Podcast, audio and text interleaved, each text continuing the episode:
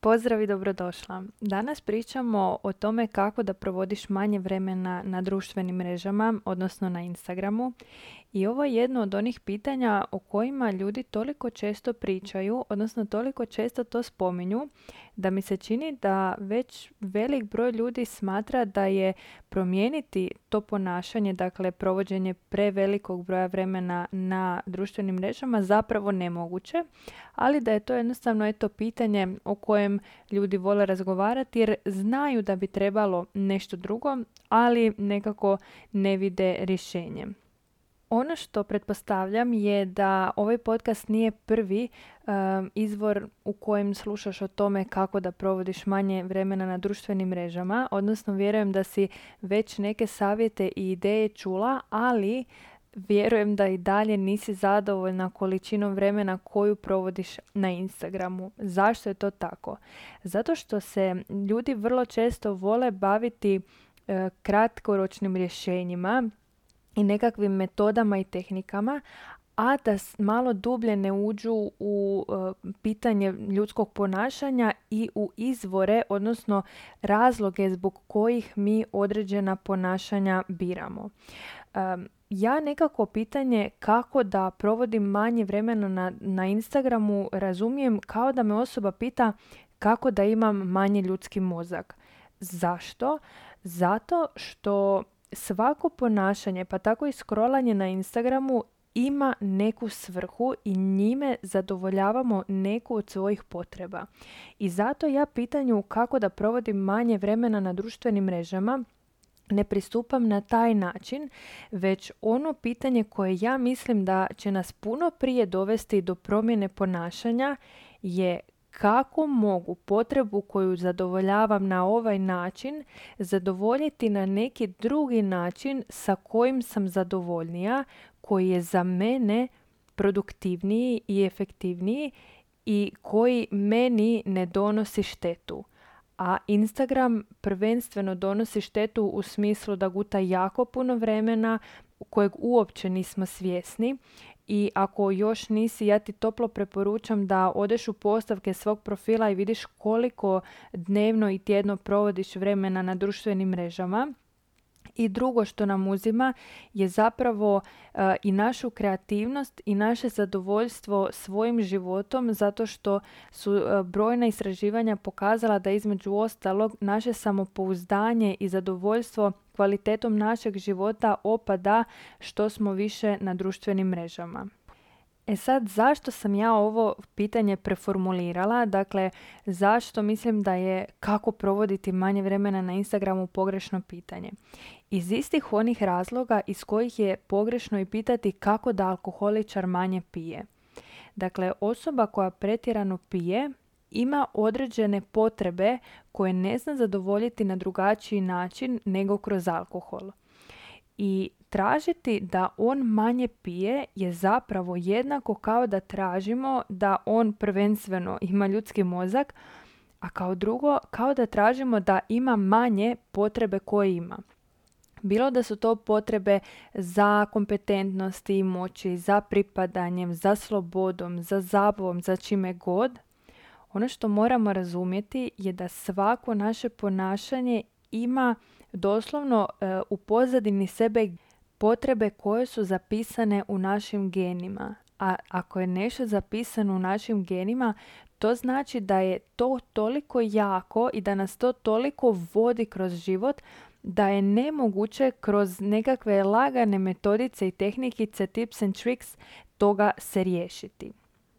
Dakle, pravo pitanje nije kako da osoba manje pije, nego zašto je osoba uopće razvila alkoholizam.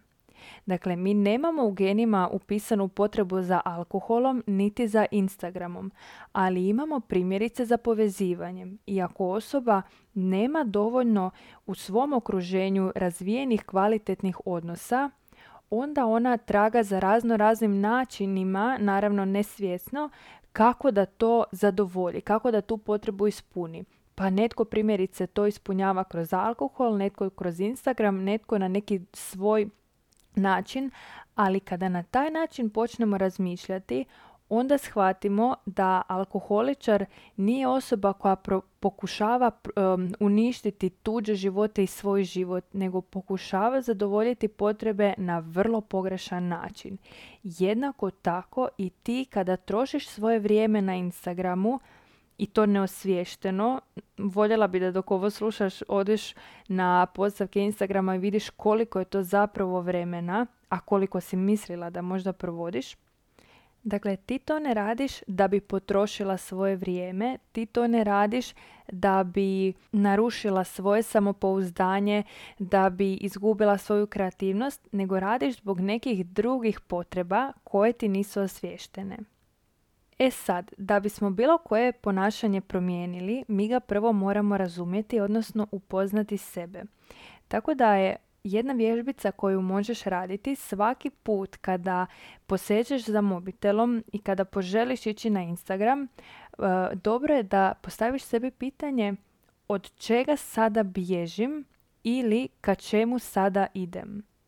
Dakle, osvijesti si misao koja prethodi tom scrollanju i kroz tu misao ćeš zapravo doći do toga zašto ideš na Instagram, odnosno koju potrebu pokušavaš time zadovoljiti. Jedan od primjera od čega bježim kada idem scrollati je primjerice neka neugodna emocija. Ajmo reći do sada. Dakle, eh, ja dok nisam imala naviku držati mobitel eh, dalje radnog stola na nevidljivom mjestu, ja sam znala kada bih primjerice počela pisati newsletter i onda stala i nemam u tom trenutku e, nekakvu inspiraciju, ne znam šta je sljedeće ili onako već sam mozak toliko upregnula da mi treba nekakav relief, onda bih ja bila posegnula za mobitelom. I onda kada sam to svijestila, pitala sam se ok, od čega ja bježim? Prvenstveno sam dakle bježala od te nekakve neugode kada nemam e, ideju što iduće napisati, kao nekakva nervoza u tom smislu ili bih pak bježala od dosade. Znači, ne znam šta bih u ovom trenutku, pa ajde da malo proskrolam. Ono zašto je to jako loše je zato što je nama svaka neugodna emocija jako važna za naš razvoj. O tome možeš više čitati na mom blogu. I dakle, čak i dosada je nevjerojatno važna da bismo mi potaknuli svoju kreativnost i da bismo mi dali prostora svojim idejama da izađu na vidjelo ako ti između dvije svoje akcije u danu onu među pauzu koristiš za scrollanje, ti nemaš vremena za poticanje te svoje kreativnosti, zato što kada gledaš Instagram ti si samo izložena tuđim idejama i tuđoj kreativnosti. Drugi razlog kada bježiš od nečega prema, na primjer, Instagramu je kada ti se javi nekakva misao koja ti nije ugodna ili nekakvo pitanje koje te zapravo vodi ka nekoj akciji koje se bojiš. Neka od pitanja koja e, mogu biti u pozadini toga je jesam li zadovoljna ovdje gdje jesam ili što planiram napraviti povodom ovog odnosa u kojem neko vrijeme nisam zadovoljna ili moram donijeti neku jako veliku i važnu odluku pa mi onda taj proces odlučivanja toliko težak i zahtjevan da onda idem ipak provesti vremena na Instagramu samo zato da preusmjerim svoj mozak na neke lakše teme. S druge strane, ako ideš ka nečemu, onda je ono što trebaš provjeriti što je to što tražiš na Instagramu, a što nemaš u svojoj svakodnevici. Dakle, da li je misao koja prethodi tvom scrollanju tko zna što ću propustiti ili tko zna što drugi ljudi rade, a ja nisam dio toga. Dakle, da li misliš da postoji nešto što propuštaš ako nisi na društvenoj mreži? Ono zašto je to važno je zato što te takve misli, odnosno osještavanje tih misli vodi do tvojih idućih koraka, a to su, ajde da provjerim koliko sam zadovoljna odnosima koje imam u svojoj okolini, koliko sam zadovoljna svojim okruženjem i druga stvar, ajde da vidim kako je meni sa samom sobom. Dakle, kako sam društvo ja samoj sebi, koliko je meni ugodno u mojoj glavi i u mom prostoru. Zato što mi kada idemo na Instagram, mi ne idemo tamo zato što će nam tamo biti lošije, nego zato što mislimo da će nam biti bolje, odnosno ugodnije. I onda je rješenje toga ne kako da bude manje na Instagramu, nego kako da mi u mojoj glavi i u mom prostoru bude toliko ugodno da ja niti nemam potrebu ići na Instagram jer mi je ovdje gdje sam ljepše nego tamo. Virtualni odnosi i virtualni prostor nikada neće moći u potpunosti zamijeniti ljudski kontakt i prisutnost u trenutku i u prostoru gdje jesmo. I iz tog je razloga jako, jako važno da se pozabavimo tim pravim, realnim pitanjima o odnosima, o stanju u svojoj glavi i o stanju u svom domu. Dakle, koliko mi je ugodan prostor u kojem boravim, koliko mi je možda pretrpano stvarima, koliko su odnosi u ovoj kući dobri, koliko me vesele stvari kojima sam okružena. Dakle, to su sve važna pitanja koja si moramo postaviti. I već kad sam se dotaknula tih virtualnih i fizičkih kontakata, dakle međuljudskih, ja bih to ovako nekako opisala. Naravno da je između toga da nemamo kontakte i toga da imamo virtualne kontakte bolje izabrati virtualne kontakte. Ali ono čega moramo biti svjesni je da čovjek i dalje ima potrebu da osjeti energiju druge osobe uživo, da uspostavi kontakt oči u oči, a ne ekran u ekran, da dotakne ljudsko tijelo, da osjeti tu nekakvu prisutnost sa drugom osobom. I ono što bih ja čak rekla je da mislim da provodimo toliko puno vremena na društvenim mrežama upravo zato što se mi pokušavamo zasititi, dakle pokušavamo zasititi tu potrebu za kontaktom, ali virtualno i nikada nam nije dovoljno.